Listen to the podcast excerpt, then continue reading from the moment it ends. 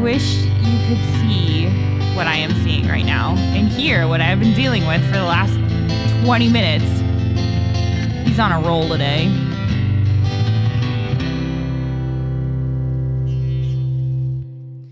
Hello, and welcome to this week's edition of An Hour of Your Life. My name is Kim, And my name is Steve. And this is our Super Bowl edition. Super Can Bowl Sunday. Push the button over there. Yeah, I can.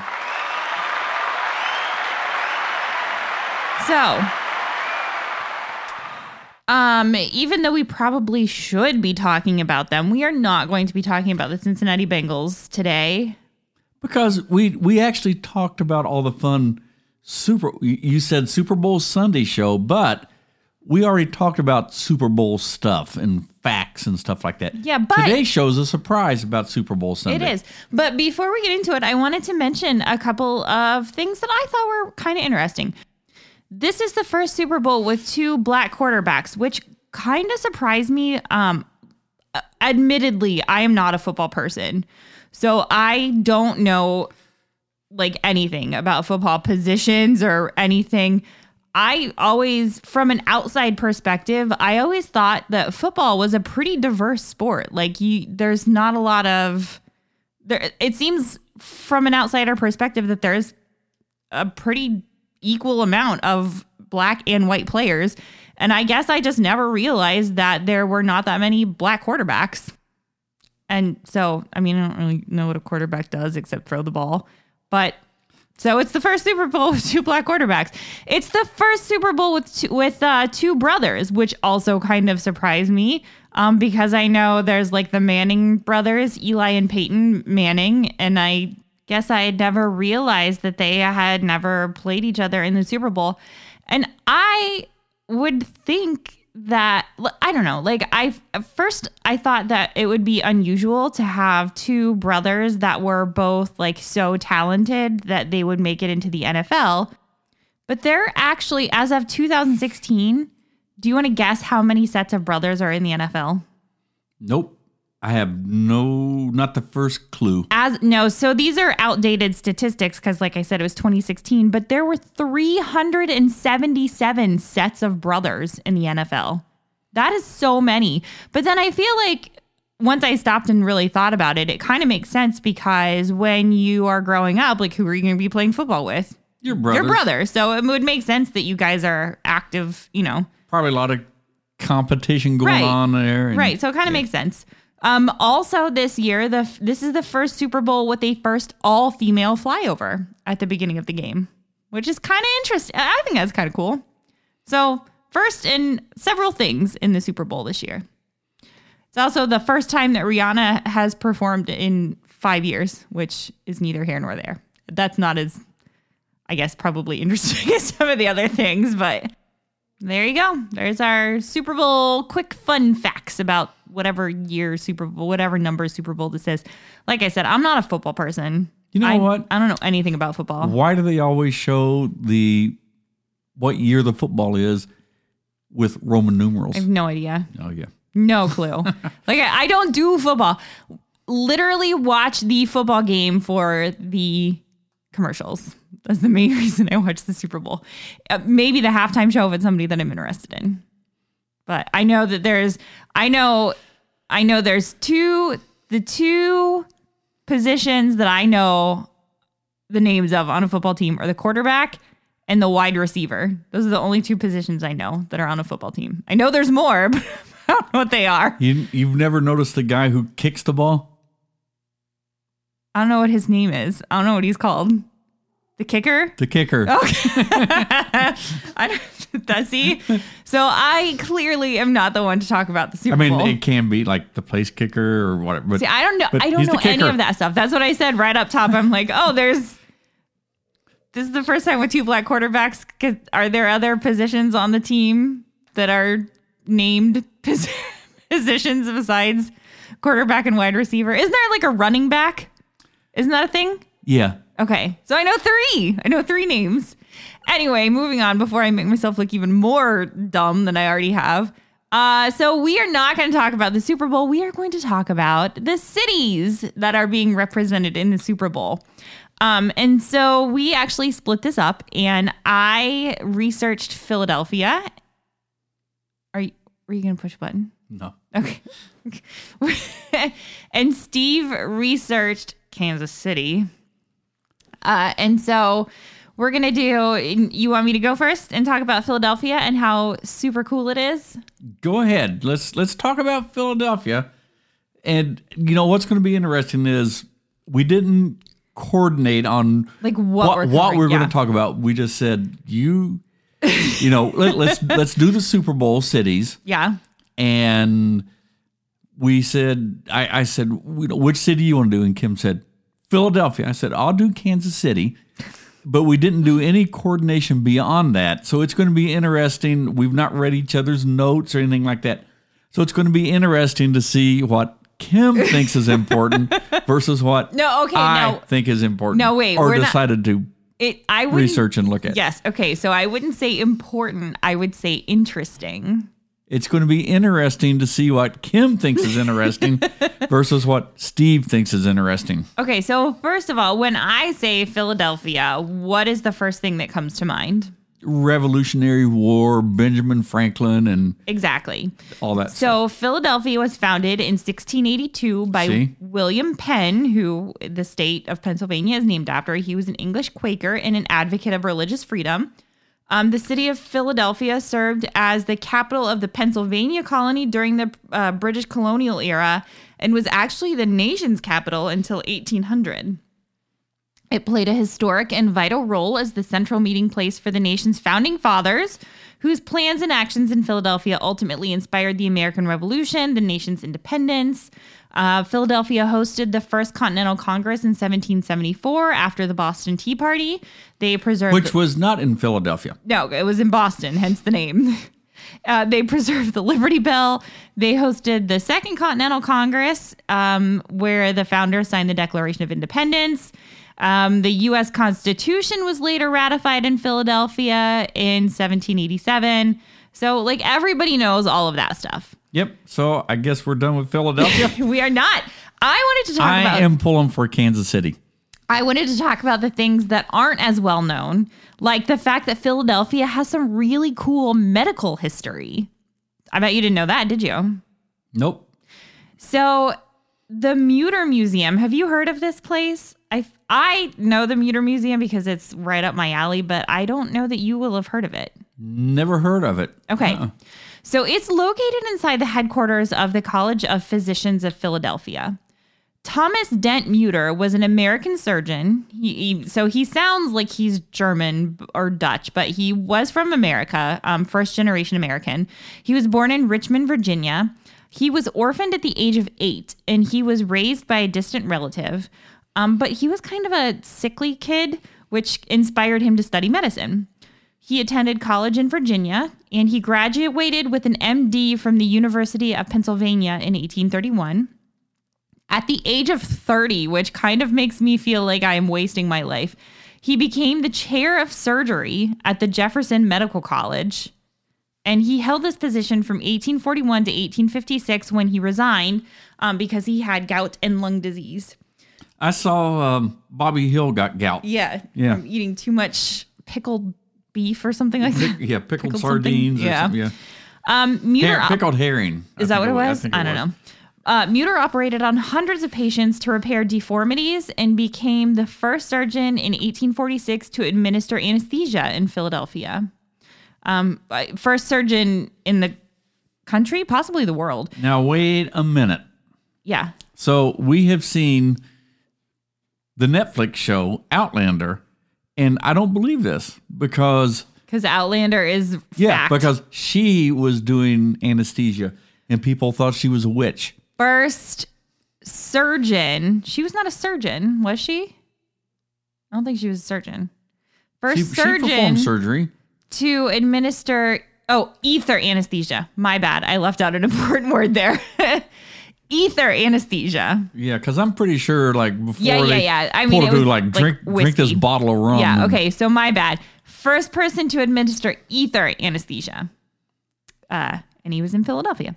He is actually best known for the Mütter flap, which he used is not a dance, in spite of kind of what it sounds like. Um, he used the Mütter flap in order to treat burn victims, and that grafting procedure is actually still used today. He also had a heart for people who were ostracized by society. So Mütter developed plastic surgery procedures to help those with deformities that were both congenital and developed, and he kept many medical artifacts to use in teaching. So those 1700 plus artifacts are now in the Mütter Museum, whose first building was completed in 1863. It moved to its current location in 1909 and has grown to over 25,000 objects, including 139 adoptable skulls. Wait a minute. What is an adoptable skull? It's exactly what it sounds like. So there are um, 139 skulls that they're all in this one let me, room. let me guess. You can go check them out for medical study. No, Oh, but you can pay $200 and you can adopt one of these skulls. They're all in this big room on a shelf eh, behind glass. And basically, your $200, um, you get a plaque that has your name um, and the name. Uh, I think it has the name of the person whose skull it is, if they know. Um, but it's got your name. And then your money goes to help preserve um, the skulls so that they can be on display. I kind of find it hard to believe after all this time, and they have 139 skulls that they're not already adopted. Uh, I mean, well, probably not a lot of people necessarily know what the Mütter Museum is. They do get several hundred thousand vid- visitors a year, but like you didn't know who it was. And people may not know that it's a program that you can do. People may feel like spending $200 on adopting a skull is a waste of money. Um, but I don't think they're all adopted. So if you want to adopt a skull, you can do it. 200 I'm, bucks. I'm good. Um, the collection I'd also rather has. adopt, I'd rather adopt a puppy. Okay. That is recorded for posterity. Steve wants a puppy. Gotcha. Like we can make it happen. Um, some of the other objects in the Mütter Museum include a mummified woman who is covered with a fatty substance that has essentially turned her into soap. Soap? Yep. What Um, kind of soap? I forget what the name of the substance. It's I forget the name of the substance is What? adipose. It's like adipose tissue of Well- some kind, but it's like a fatty tissue. But I mean, that's how they fatty made. That's how they made lye soap. They Yeah. just rendered down so the, essentially, that's what she's made of. She's from a hog when yeah. they butchered it and she's turned throw into lye in there. she's turned into soap.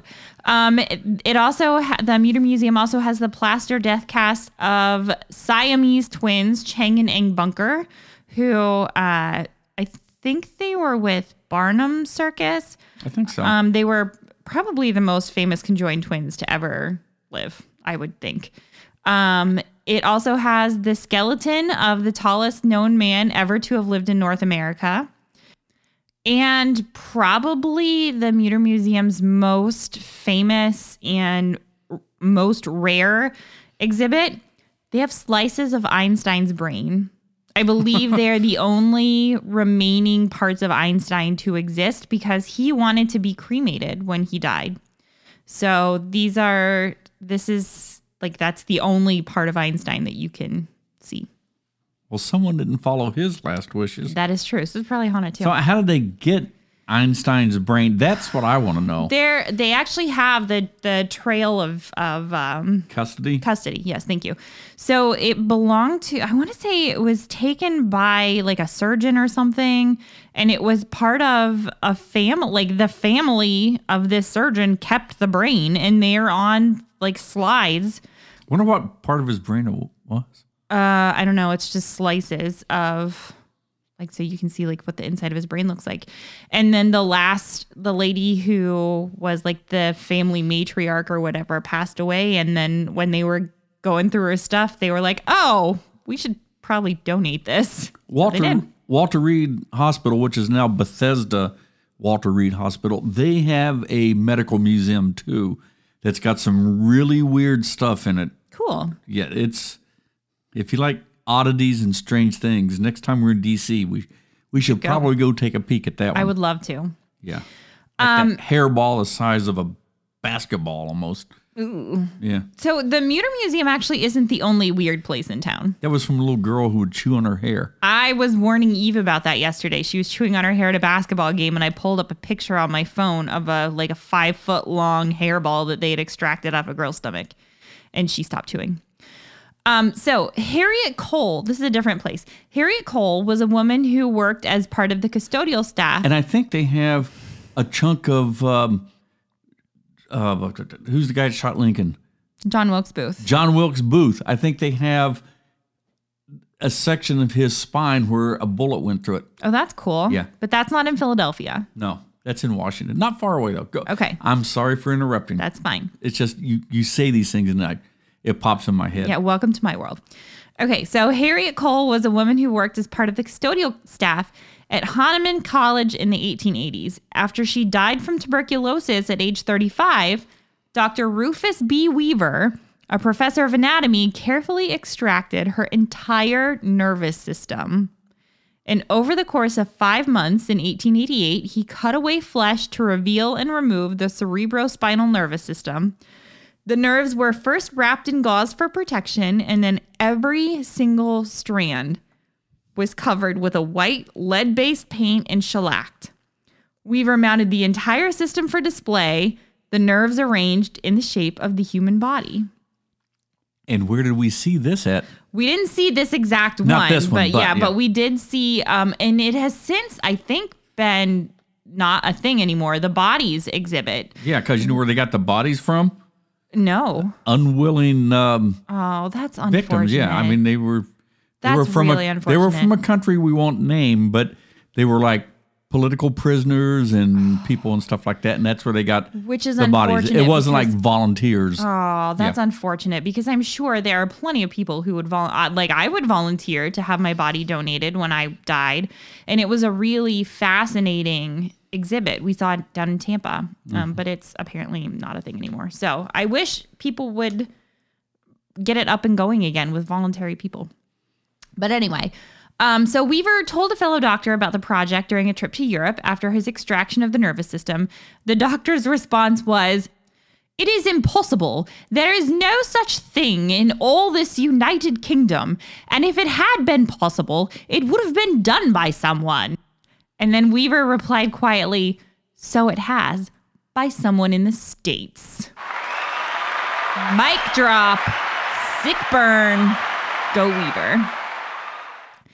He said he intended for the nervous system to serve as an educational tool at the medical college, which obviously it did. But it also um, found a far wider audience when Weaver took the display to the Chicago World's Fair in 1893. It actually received an exhibition medal and the Blue Ribbon Premium Scientific Award. Now, little is known about Harriet, the black woman who supposedly donated her body to science, but her nervous system is still famous today, with images appearing in hundreds of textbooks, laboratories, and medical offices across the United States and beyond.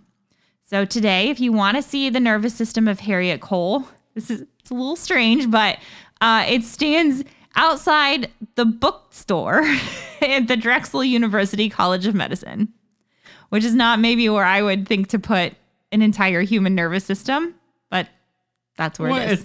the School of bookstore. Medicine. I mean, Yeah, but I wouldn't put it outside the bookstore. Like I feel like that's kind of weird.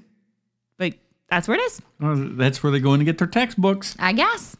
Um, so uh, the Historical Dental Museum at the Temple University School of Dentistry in Philadelphia has a collection of antique dental student teaching aids. Some of the best, like a set of blue wax teeth, were created by students as part of their graduation requirements and then left behind. Every student uh, was required to carve a set of teeth to demonstrate intimate knowledge of the anatomy of each tooth. That practice ended in the 1970s, but according to a plaque at the museum, it's recently been reintroduced. Those are good skills. That's I want my dentist to know a lot about my teeth. But I was think- just at the dentist this week. But you would think now they would have like laser mapping and and 3D printing to make your false teeth. Some of the students Not that you have false teeth. I do have a false tooth. Um, some of the students might actually use 3D printers to make their final projects. I don't know. Uh, there is more to that museum, though, than the story of a famous early dental program. There's a plaque next to a long strand of teeth that says Painless Parker. Hmm. And now just below that, there is a large wooden There's a bottle of bourbon. no, no. Listen, this is a great story. Just below that plaque is a large wooden bucket filled to the brim with dirty old teeth. Those items have nothing to do with Temple University except that the legendary dentist who owned them, Edgar Randolph Rudolph Parker, graduated from the Temple School of Dentistry along with just three other students in 1892. After he graduated, Edgar R. R. Parker moved back to his hometown in Canada to open up his own dental practice. Well, so we're saying that all the Canadians have really dirty teeth. Uh, no, no, just wait. Um, he was disappointed. In fact, the Canadians actually have pretty decent teeth because he was disappointed to discover there just wasn't any business. And he knew he was a good dentist and he couldn't stand the idea that his practice might never take off. So he decided to take matters into his own hands. Started yanking teeth. and become the P.T. Barnum of dentistry. Working in the 1890s, Parker did what any natural born showman would do. He took a cue from one of the best and hired Barnum's ex manager to help him take his practice on the road. From his horse drawn office, amid showgirls and buglers, Parker promised that he would painlessly extract a rotten tooth for 50 cents. And if the extraction wasn't painless, he would give the customer $5, which is the equivalent of about $115 today. The buglers in his in Parker's band actually served a three-way purpose. First, it drew a crowd, which is, you know, you want that. Yeah. Uh, Second, it distracted the patient whose tooth was being pulled. And we mentioned that um, anesthesia earlier. Parker would give them a, a cup of whiskey or a solution of liquid cocaine that he called hydrocaine. And then third, the buglers would drown out any possible moans of pain emitted by the patient. So, to help advertise his business, Parker placed a bucket full of teeth he had personally pulled by his feet as he lectured to the crowds on the importance of dental hygiene. With his feet. No, he didn't. He put them by his feet. He put the bucket at his feet, like the bucket of teeth. He put it by his feet. I thought you said he pulled by his feet. no, no. He's he pulled the teeth out by himself, and then put the bucket at his feet. Okay. Are we clear? Okay. yeah, I, I got it. Okay. Naturally, like most showman practitioners, That would be a good show, though. that would, would be a good show. Um, his shameless advertising was looked down upon in the medical community. And around 1915, Parker was ordered to stop advertising himself as Painless Parker because this was considered potential false advertising. So, guess what he did? This was genius. I I don't he know. He legally changed his first name to Painless because then no one could tell him not to advertise under his own name. So he became legally Painless Parker. And while his methods were pretty divisive in his day, his plaque at the museum states much of what he championed, patient advocacy, increased access to dental care and advertising, has come to pass in the United States. So I'm telling There's some weird stuff that has happened. I'm telling you, this is I I get I bet you can't top my my stuff.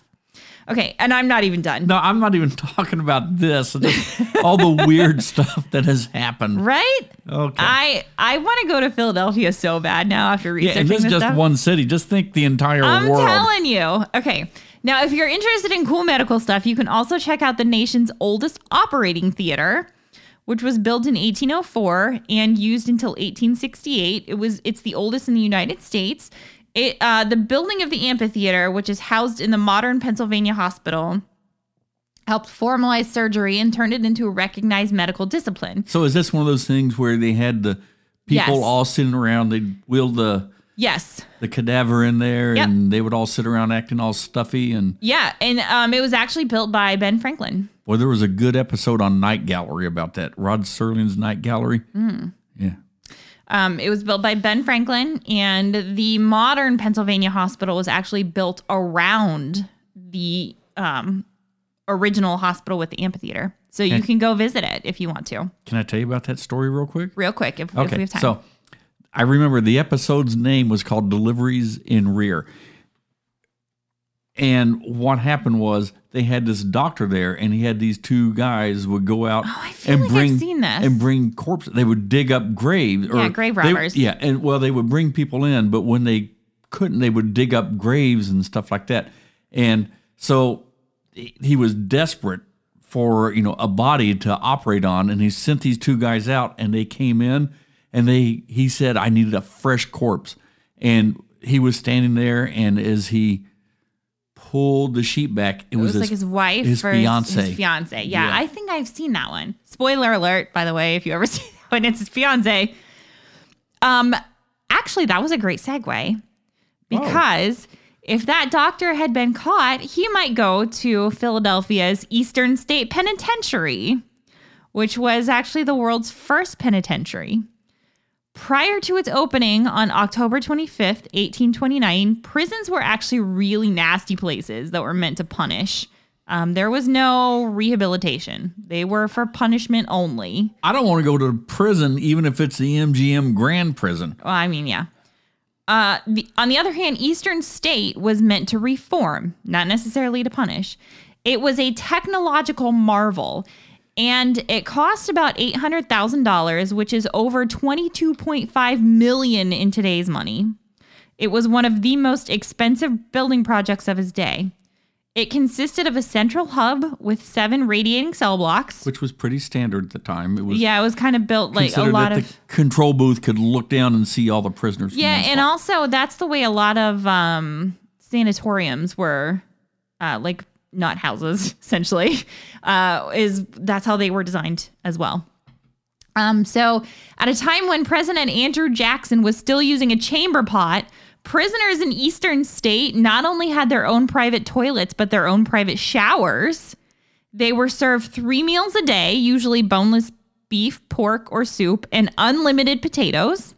They had their own private areas for exercise. Each cell had a skylight so that, quote, the divine wisdom of God might shine down upon those inside. So it sounds like pretty not that bad. But there's always the but. Part of what made Eastern State also unique is that prisoners were not allowed to interact with other prisoners at all in any way. That's probably why they had their own private Mm-hmm. stuff. They ate alone, they exercised alone, and they read the Bible, which was the only book they were allowed to have alone. And they were not allowed to talk to each other or to the guards. On the rare occasion that they were taken out of their cells, hoods were put over their heads, mostly for security issues, because if you didn't know the layout of the prison and you didn't know what everything looked like, you couldn't escape.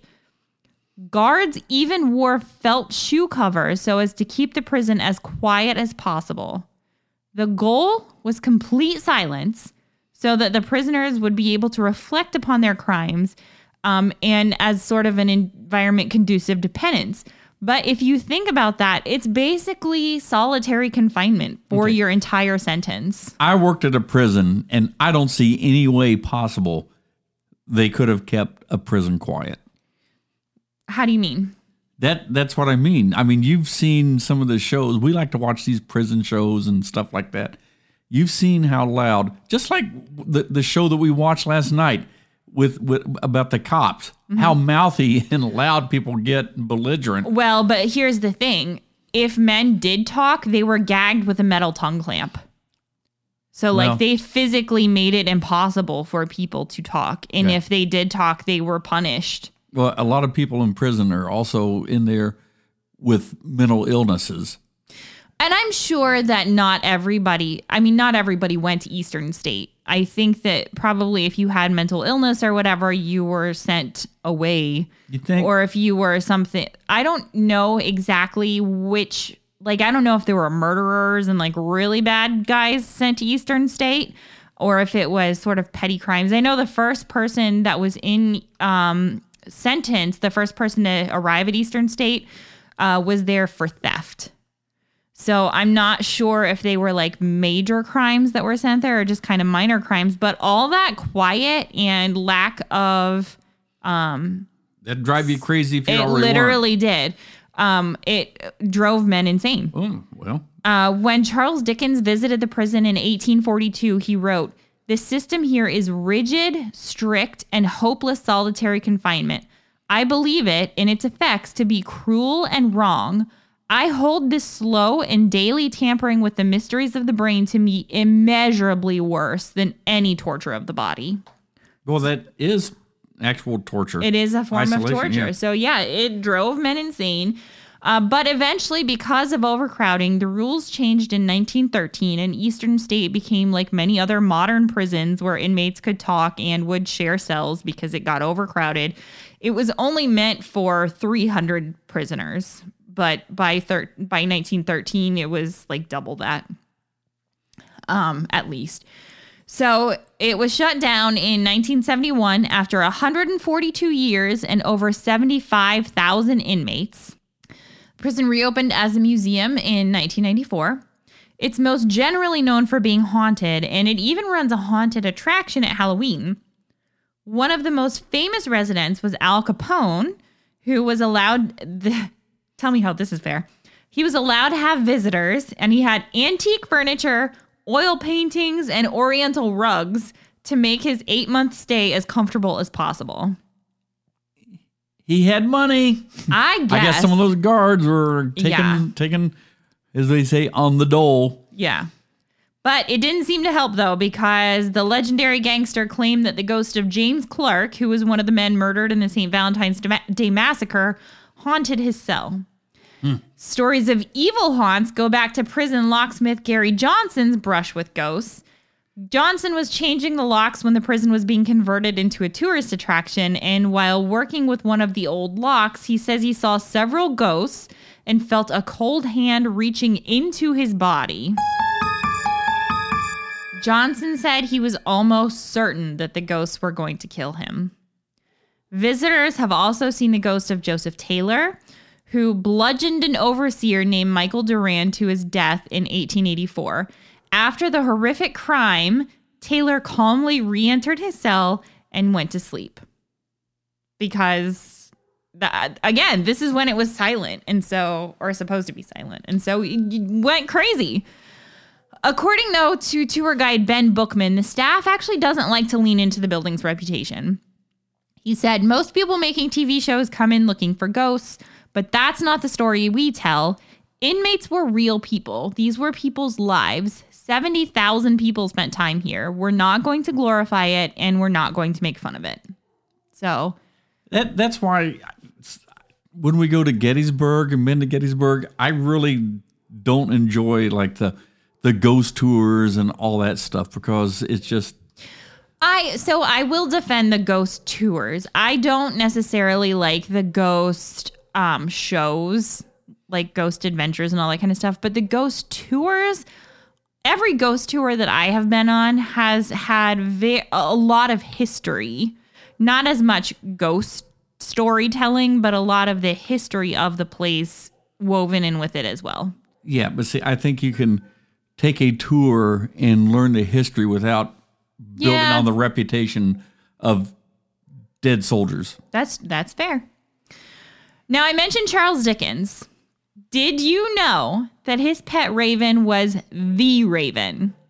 For Poe, Yes, the one that inspired Edgar Allan Poe's famous poem. The raven's name is Grip, and you can see him on display at the Free Library of Pennsylvania. Uh, dead since 1841, but preserved with arsenic and frozen inside a shadow box. This bird's legacy is longer than most people's. So here's here's the story of Grip. Upon Grip's death, Dickens had it professionally taxidermied and mounted. He even makes an appearance in Barnaby Rid or Rudge, which is one of Dickens' lesser known stories. Now, the book was reviewed for Graham's magazine by its literary critic at the time, Edgar Allan Poe.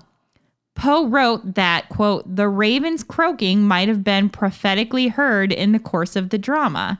And it wasn't long after this that Poe published his breakout work, The Raven. So there you go, literature fans. Um, there is a link between Edgar Allan Poe and Charles Dickens, and his name is Grip.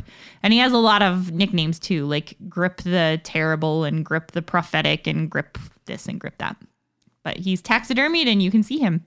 Um, also, Yeah. Just just like Stumpy. Ju- I actually thought of the- Stumpy when I was Air researching Museum, this. yeah. Yes, I was. I thought of Stumpy. A little bit different though. Stumpy actually was a hero. He was a hero bird. Grip is just kind of creepy. Uh, also, part of the free library is the Rosenbach. Tucked away on a residential block, the somewhat unassuming pair of buildings that make up its facility are actually home to one of the most impressive collections of rare books and manuscripts in the entire world, right there in Philadelphia. James Joyce's manuscript for Ulysses, Bram Stoker's handwritten notes for Dracula, a first edition of Pilgrim's Progress, the world's largest collection of Robert Burns' manuscripts, an incredibly rare Bay Psalm book, and original copies of the William Henry Ireland Shakespeare forgeries are just some of the pieces in the rare works collection. And the really cool part about this is you can make an appointment to read them.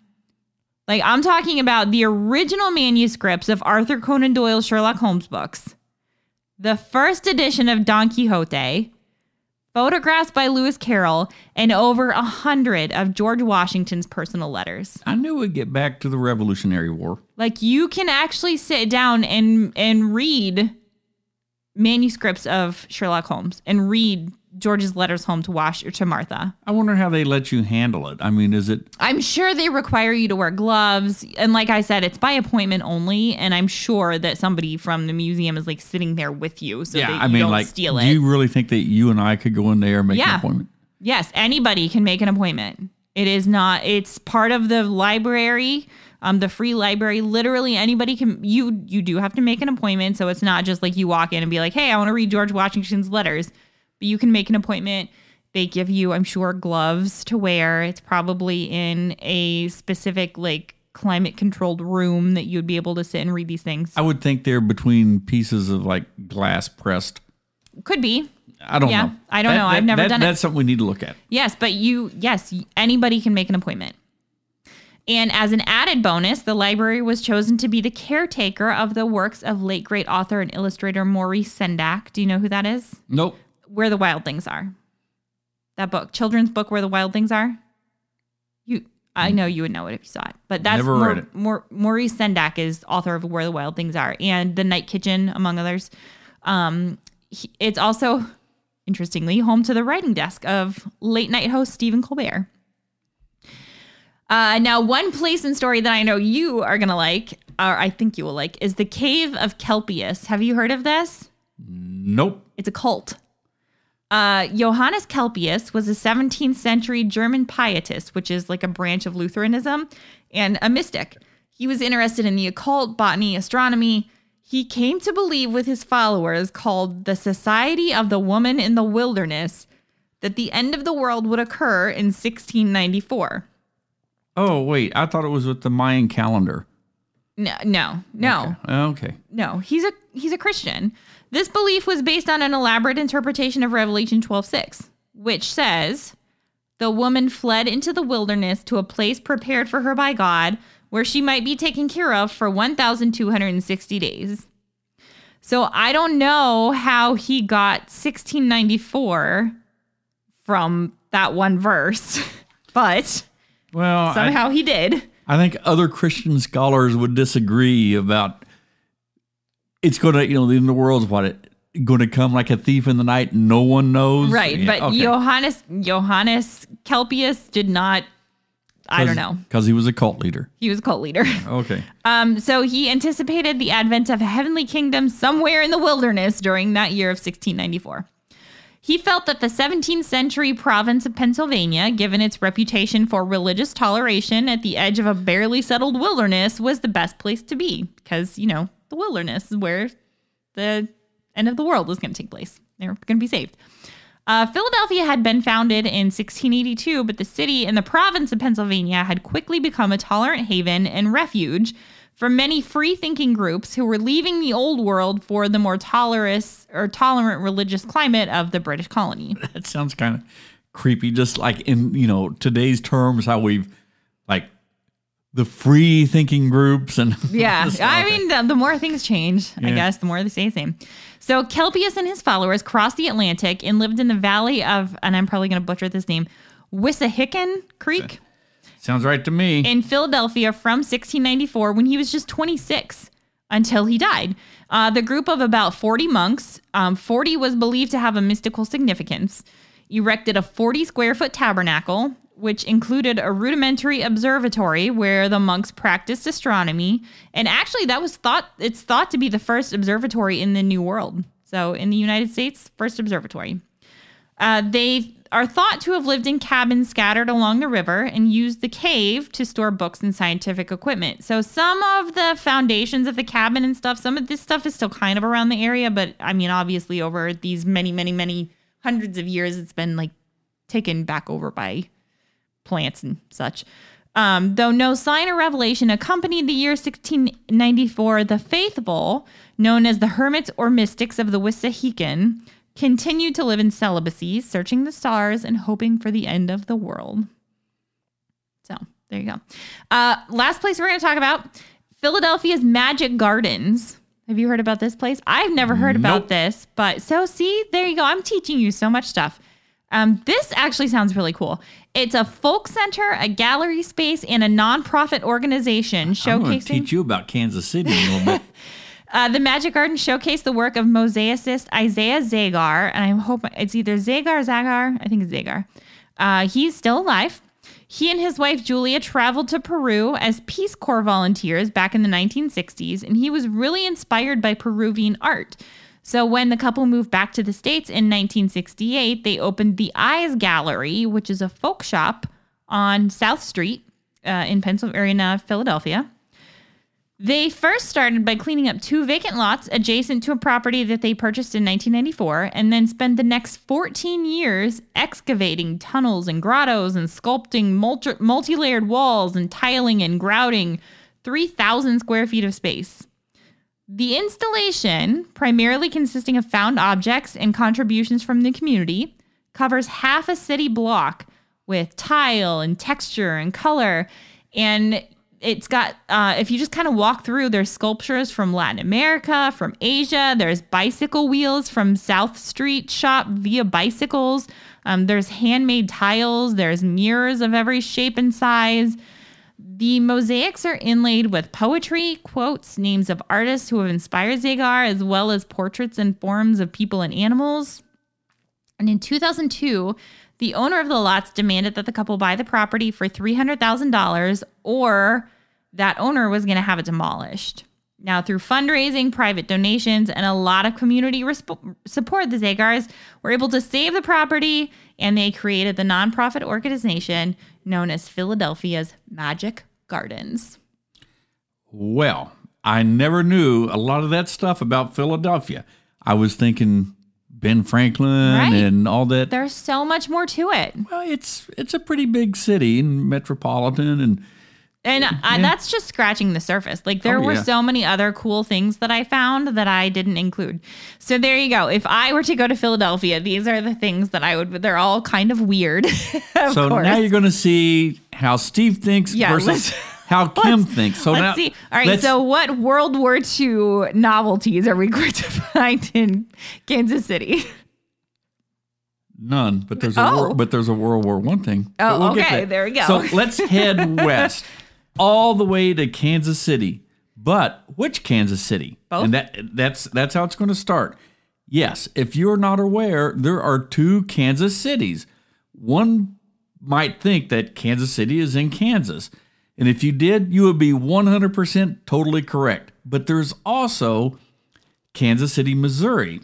Can So- I? Do you know which Kansas City the football team is from? Kansas City, Missouri. Yeah. Missouri. Yeah. Okay. I, I I don't know. Yeah. Again, no football fan. Okay. But without trying to offend Kansas City, Kansas, the Kansas City you're most likely familiar or think about is Kansas City, Missouri. So sorry, Kansas, about this one. Kansas City, Missouri is the larger city. The, the, the population with the 2020 census was about 502,000, and Kansas City, Kansas population was uh, in 1920 was only about 150,000. So in fact, Kansas City, Kansas is not even the largest suburb of Kansas City, Missouri. Okay, so that was my question because I thought they were the same city Nope. that just kind of like spread out over two states. Nope. Oh, interesting. but I'm going to tell you why. okay. Okay, so the Missouri River divides the two cities. Kansas City, Missouri is the more metropolitan of the two cities. So here comes the hate mail. Let me tell you a little history of why there are two Kansas cities. Lay it on me. Okay, there is absolutely nothing wrong with Kansas City, Kansas. Just want to be clear about that. It's just the smaller city. The origin of modern day Kansas City, Missouri dates back to the 1830s when John McCoy founded the settlement of West Point, Westport, which is now Westport Road and Pennsylvania Avenue. McCoy chose this area to open an outfitting store for pioneers on the Santa Fe Trail. I mean, you know, there's a lot of history tied into the movement west. Yeah. He then established a riverboat landing on the bluffs at the bend in the Missouri River, just two miles north of his settlement.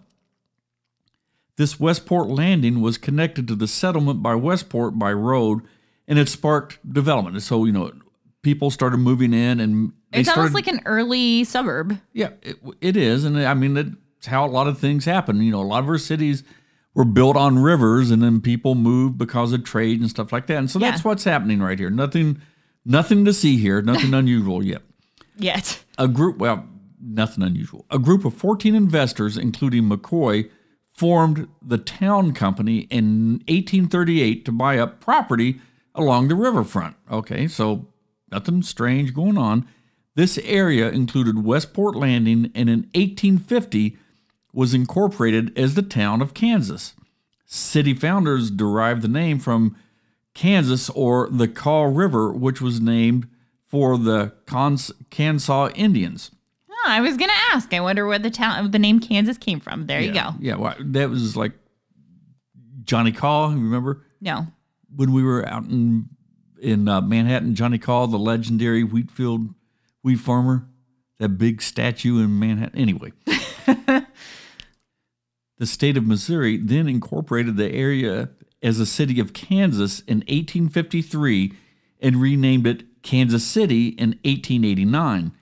John McCoy's settlement um, the old town of Westport was annexed to Kansas City, Missouri on December 2nd, 1897. During this time, other settlements were developing across the river on the Kansas side in Wyandotte County.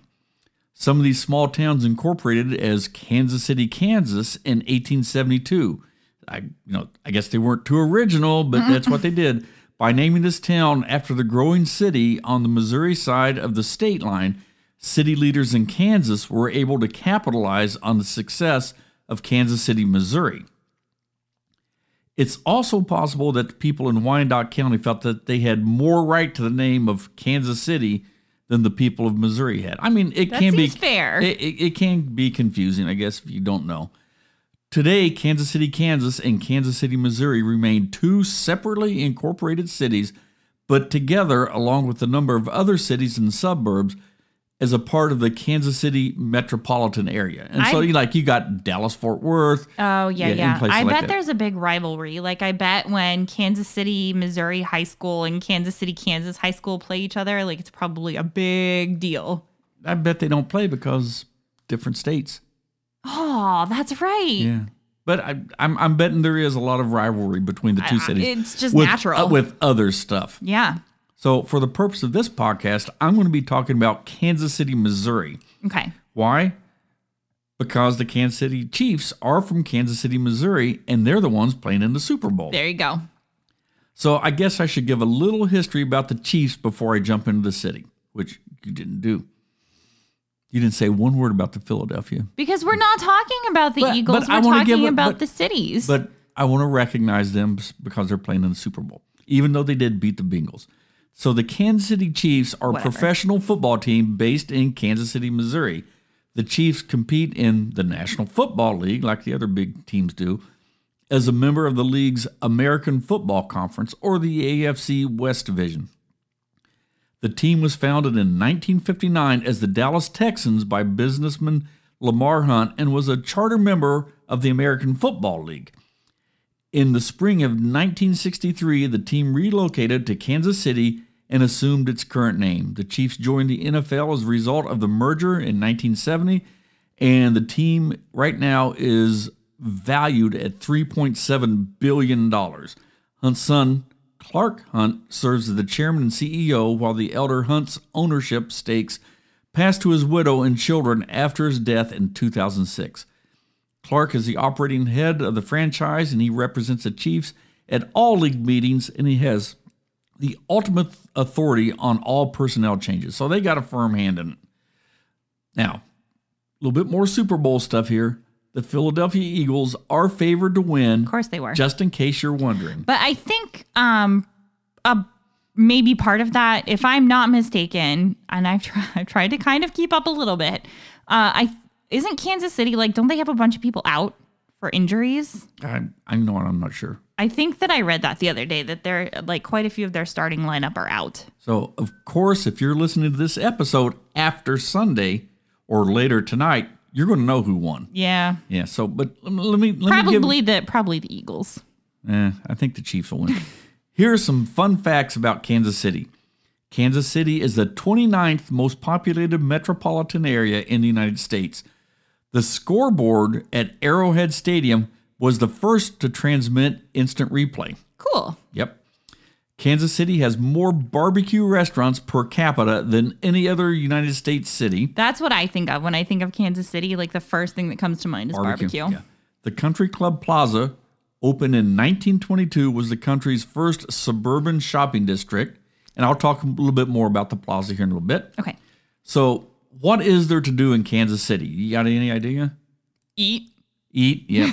so, according to TripAdvisor, here are some of the major attractions. Now, we'll say attractions in Kansas City. No, I'm not going to talk about World War II, which the National Museum for that is in New Orleans. But the National World War I Museum and Memorial is um, it's in Kansas City, and it's dedicated to remembering, and interpreting, and understanding the Great War and its enduring impact on the global community. That's their I'm mission really. statement. Yeah. That's interesting. That I I never knew that.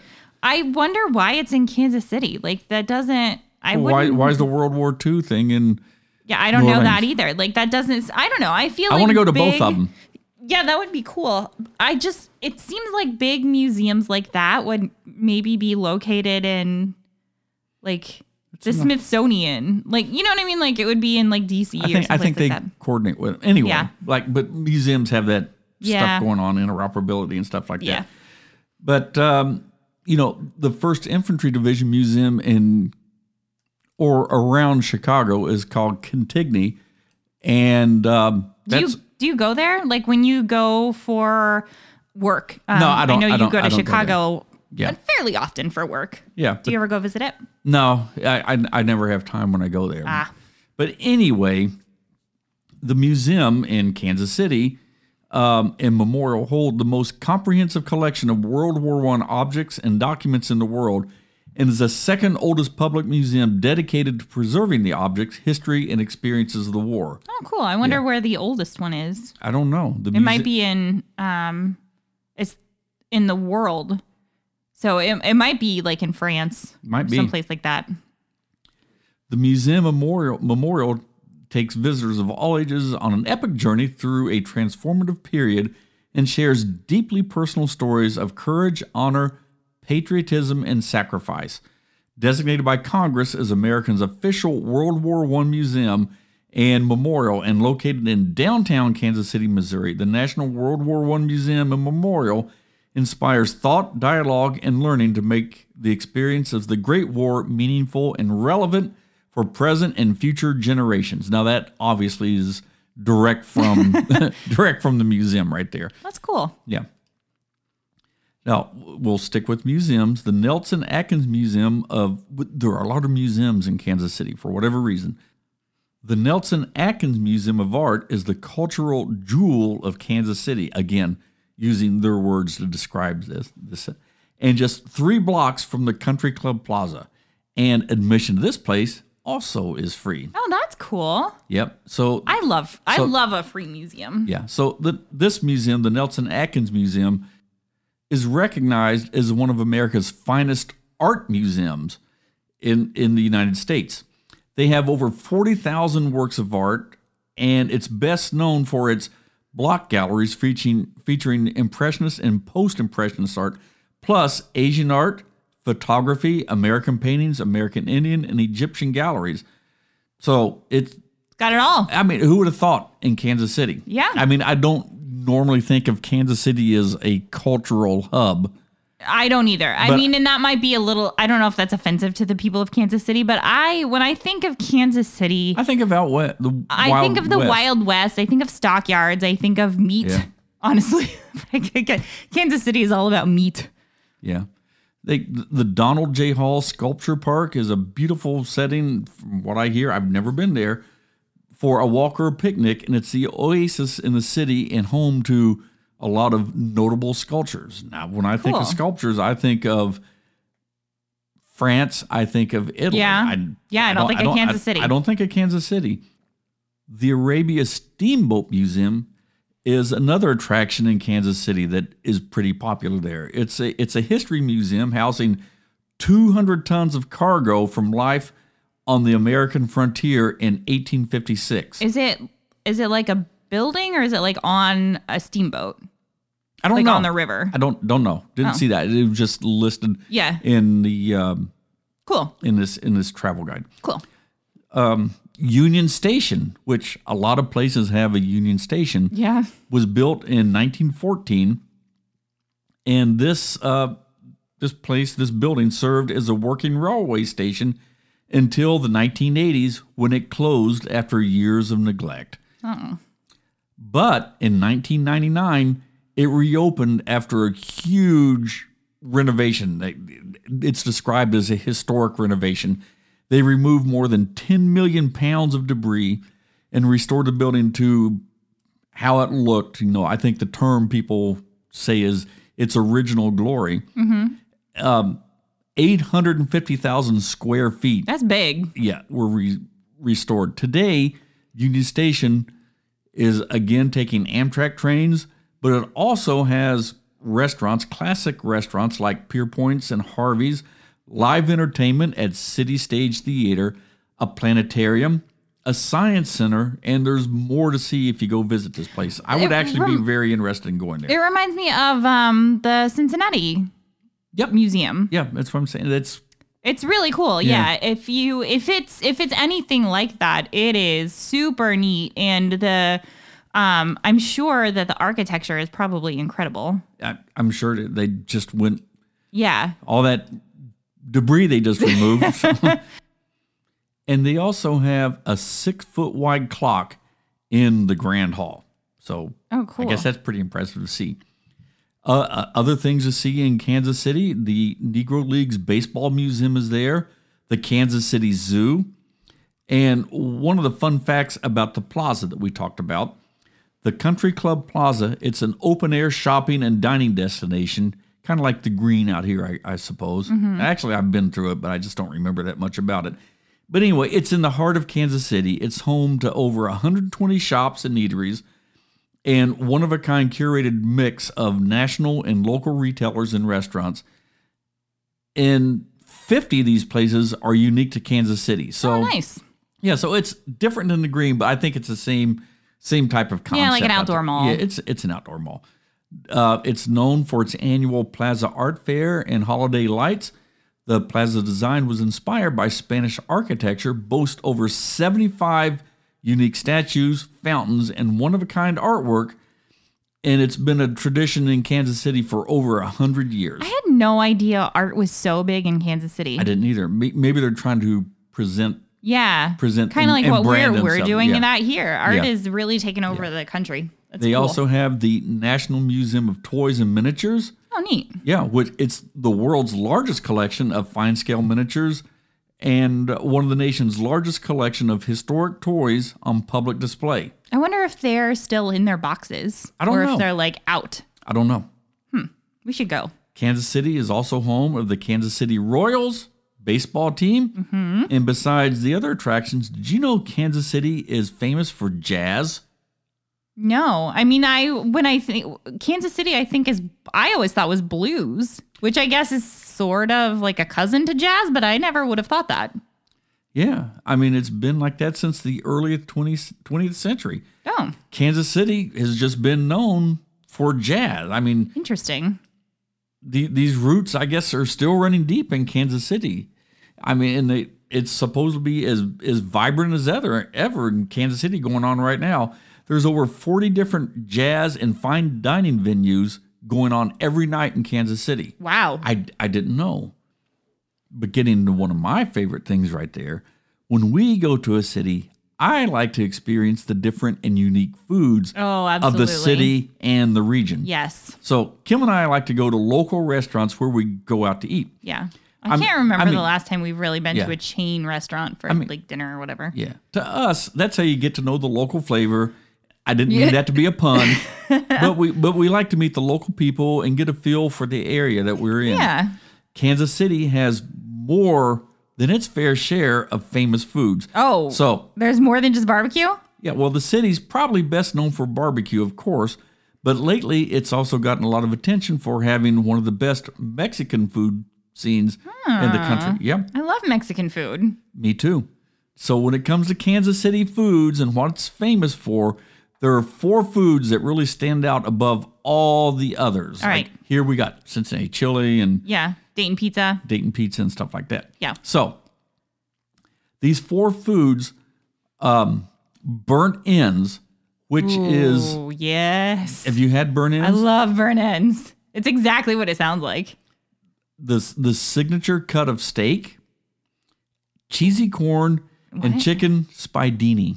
Okay, so I know what burnt ends are. It's like exactly what it sounds like. It's like a type of pork or beef Let- or let me- whatever, like when you pull it off. Let me let me get into it. I don't know what. Kansas City steak and cheesy corn and chicken spiedini. Yeah, What are all those things? I'm going to get into them. Okay. So these four creations are all unique to the city.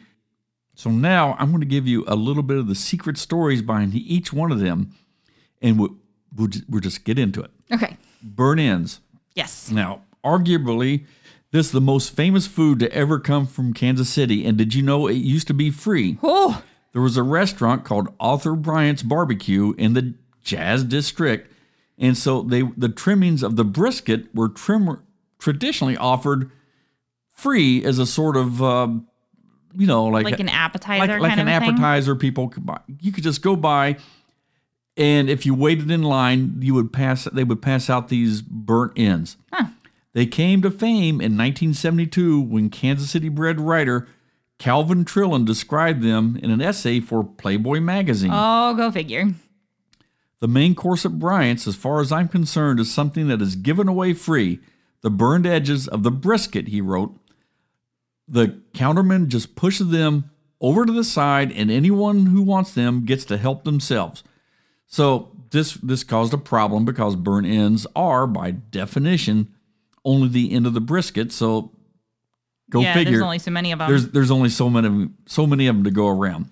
So now anyone who goes to Bryant's and orders burnt ends gets something that's very much like it's it's not a burnt end, but it, it's a chunk of brisket that's been double smoked and sauced heavily. Uh, the owner Jerry Rauschelbach concedes they're they're made totally incorrectly. He recognizes that, yeah. But there's really not much he can do. Yeah, there's only so many ends There's there. so many ends, and they're really popular. Oh, they're I so good. Yeah. Yes. However, if you want to go old school, Trillin style burnt ends at Bryant's, you can get a little taste on 3B Sandwich, which is named for the exit off I 70, which is included, they're included with a regular sliced brisket based on availability. So first come, first serve. But First get there come- early. Get there early. Yep. Yep. But after they had enough time to burn. yeah, yeah, Yeah. not too early. Another popular place for burn ends is Gates Barbecue, but they say they refuse to make burn ends because they say we try not to burn the meat. However, they do make a mean burnt end sandwich, which now it's from the most charred and the greasy cuttings they have of mm, brisket. Yeah. Yum. Okay, so we talked about steaks. Yeah. You've never heard of a Kansas City strip? Oh. Yep. Yeah, I guess that's okay. Okay, Now, the strip is cut from the larger side of a beef loin, and they have a little chew plus a nice thick rim of fat that can help it when it's grilling. So that Don't fat say it, is- don't say it, don't say it. yeah. Oh, it's so good. A Kansas City strip is a lot like a New York strip steak, but there's a difference. The difference is the rugged Midwestern version has a bone, while the more delicate coastal version from New York strip, the bone's been trimmed. So Kansas City is famous for its cut. You'll see it for sale by name at most butcher shops in the country. Yeah. So you can go in and order a New York strip or a Kansas City strip. Yeah, so you want the bone or you, want, not the bone? You want you want the bone right there. When it comes to Kansas City barbecue, there are a lot of misconceptions. Their sauces aren't all sweet and thick, and they didn't all start out being sweet at all. The father of Kansas City barbecue, a guy named Henry Perry, made the sauce that is said to have face melting heat, Ooh. which I don't like that. I want I don't want face wanna melting taste, heat. Yeah, I no, want wanna flavor, taste not the just meat. hot. Yeah, Yeah. I want flavor. But one thing that Kansas City barbecue barbecue joints do have now in common is a side dish called cheesy corn. Hmm.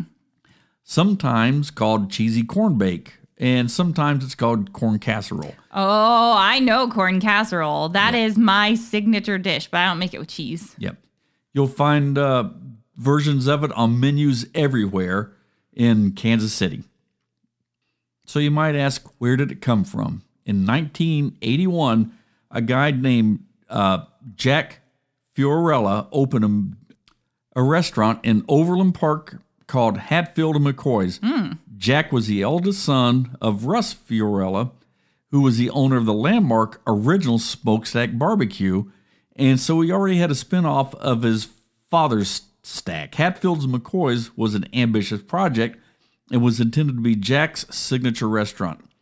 So anyway, they they broke out at Hatfield's and McCoy's. The cheesy corn side dish was developed by Jack's mom as a gift to her son. Yeah, well, things didn't work out with Hatfield and McCoy's, and it and why would they call it Hatfields and McCoy's? That sounds like something you'd have around like Pikeville, Kentucky. I don't know, but I, w- I wonder if they had pulled pork Yeah, I don't know. because, you know, pigs started all that stuff. Anyway. But anyway, things didn't work out for the restaurant, and it struggled, and it almost took under uh, Jack Stack. But after a lot of hard work and a popular side dish, that it brought it back to life. Cool. The barbecue uh, restaurant survived. From there, it's gone on to conquer the city and become a famous food, not just in Kansas City, but at barbecue restaurants around the country. Interesting. I'm gonna have to start adding cheese too, because I make corn. We call it corn pudding casserole. It's really easy to make, and it's it's so good. It's kind of one of those things that everybody always puts me in charge of, like at Thanksgiving or if I have like a potluck or whatever. Um, everybody always asks me to make corn pudding, and I think it's probably the same thing, just with cheese in it. Well, I've I've never heard of it like this. I mean, when I think of barbecue, I mean I've seen corn pudding, but Yeah, but I always think of um, mac and cheese. with barbecue, Yeah, I mean, I can see that. like Nashville and these places, barbecue. Yeah. I mean, mac and cheese is always something that's out there. Huh. Anyway, uh, uh, spiedini, it's a traditional Italian food. The word means spit.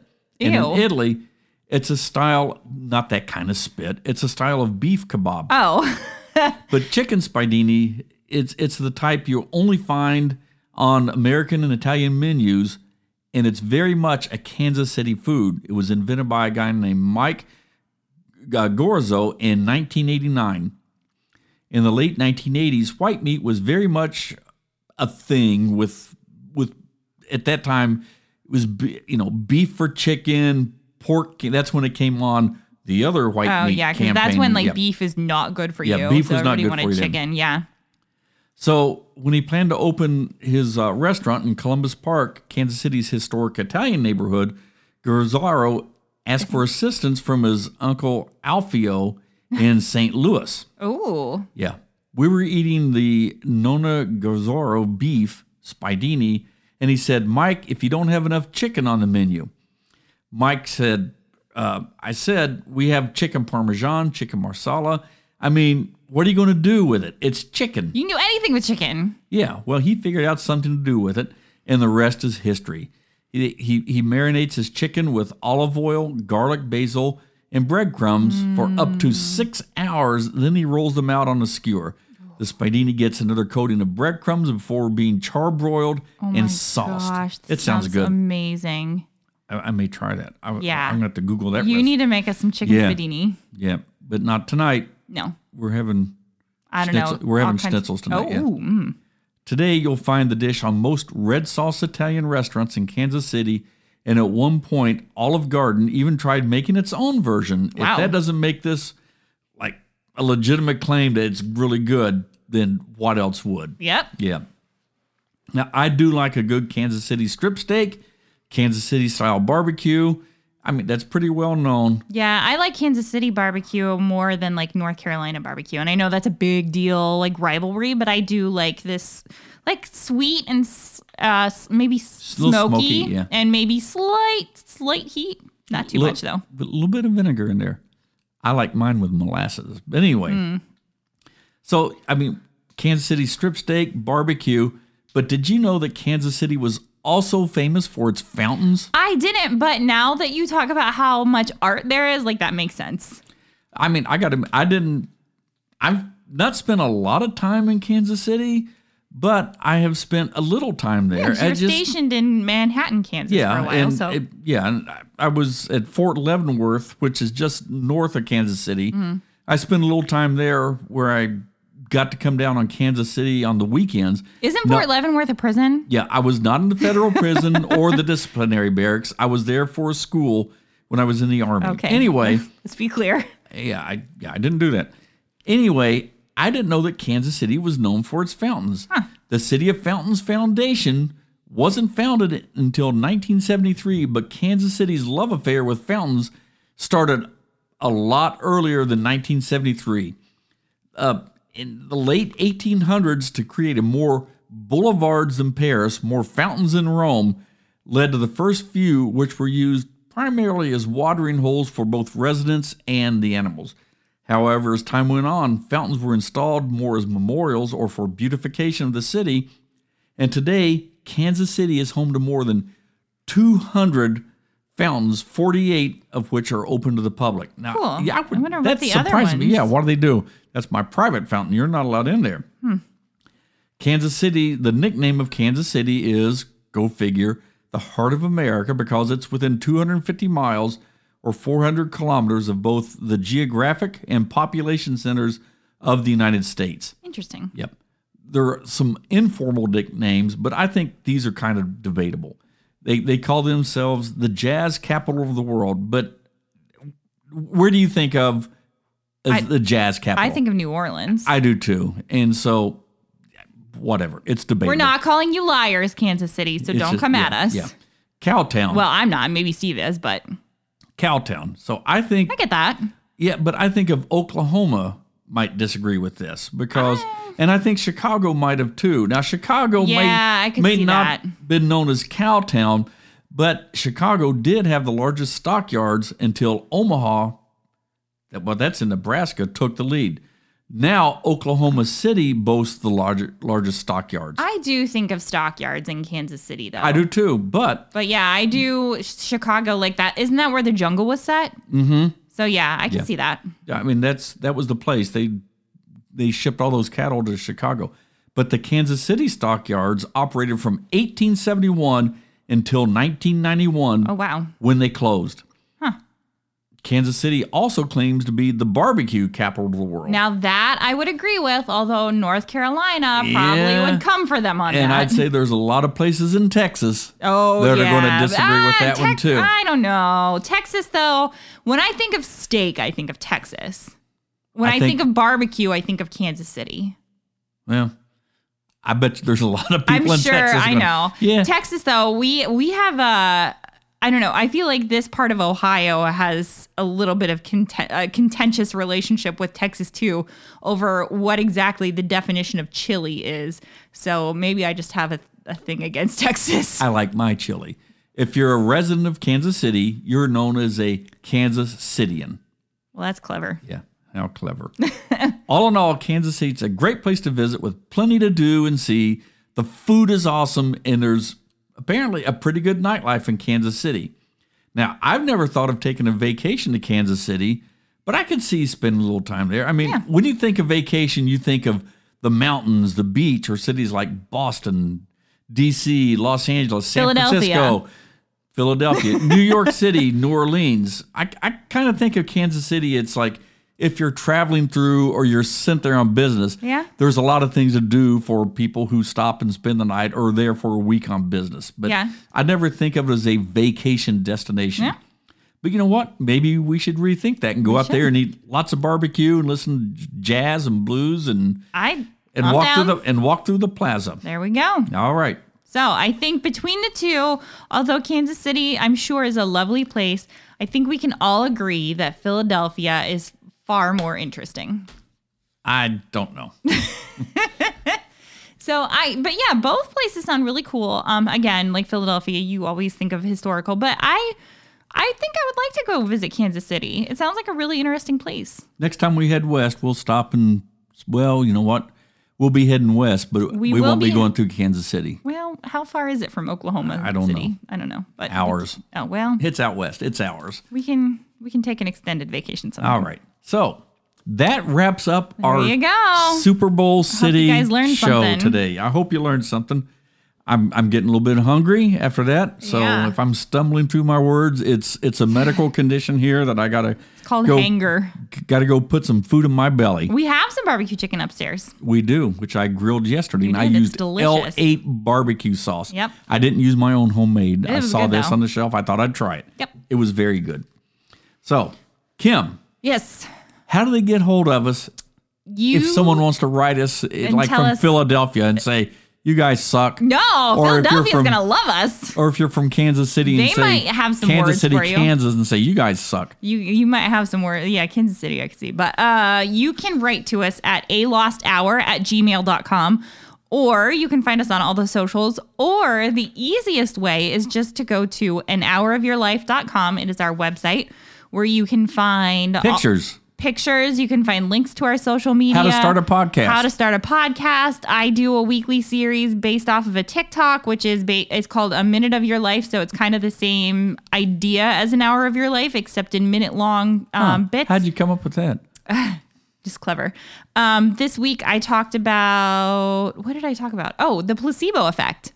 Uh, so there's three videos on the placebo effect if you want to learn about that. So all kinds of good stuff over at an hourofyourlife.com. If you really want to do something for us, leave us a re- good review on any platform Yep. that we're on, which we're pretty much on all the platforms. Any place you can listen to a to a podcast, we're probably there. Yeah. Um, Yeah, so leave it leave us a good review, and you know what really helps us out? Tell a friend and say, "Hey, I found this really neat podcast. You should listen to it." And then like us and follow us. I and think if you leave a review on Facebook, it comes up on the website.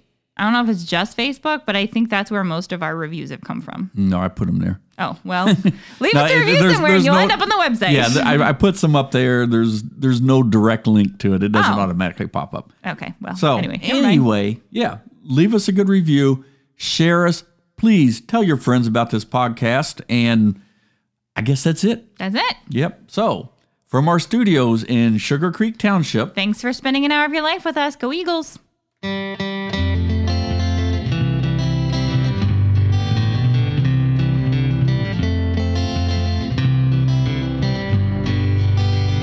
go Chiefs.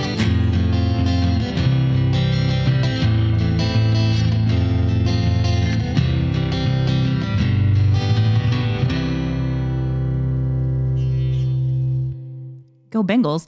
We have a lot of sources from this week's episode, including afar.com, Fox Sports, CBS Sports, good old Wikipedia, kchistory.org, the Rosenbach, Travel Channel, NPR, Smithsonian Magazine, Eastern State Penitentiary, allit'sinteresting.com, the Mütter Museum, and Atlas Obscura.